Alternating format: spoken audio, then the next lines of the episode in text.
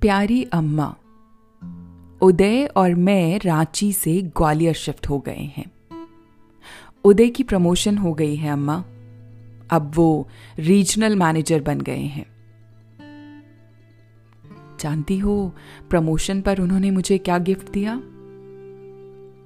सोने की चूड़ियां।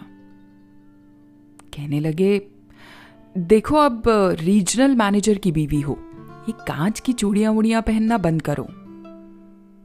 अपना चूड़ी टूटने का डर और ना टूटी हुई चूड़ी से तुम्हें चोट लगने का। उदय ने चूड़ियां मेरी ओर बढ़ाई और मैंने जरा मुस्कुराकर हाथ उदय की ओर। लेकिन अम्मा, सोने की चूड़ी हाथ में आते ही खत्म हो जाएंगे वो मोमेंट्स जो कांच की चूड़ी के टूट कर मेरे हाथ में चुभने पर क्रिएट होते थे।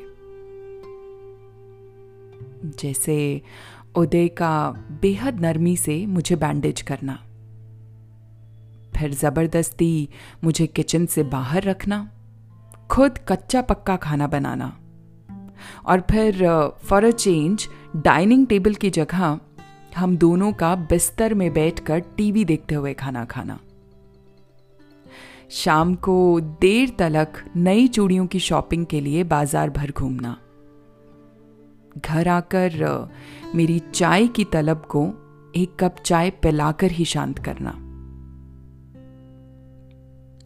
अम्मा, कभी कभी करियर की प्रमोशन एहसासों और फीलिंग्स को दो कदम पीछे क्यों धकेल देती है?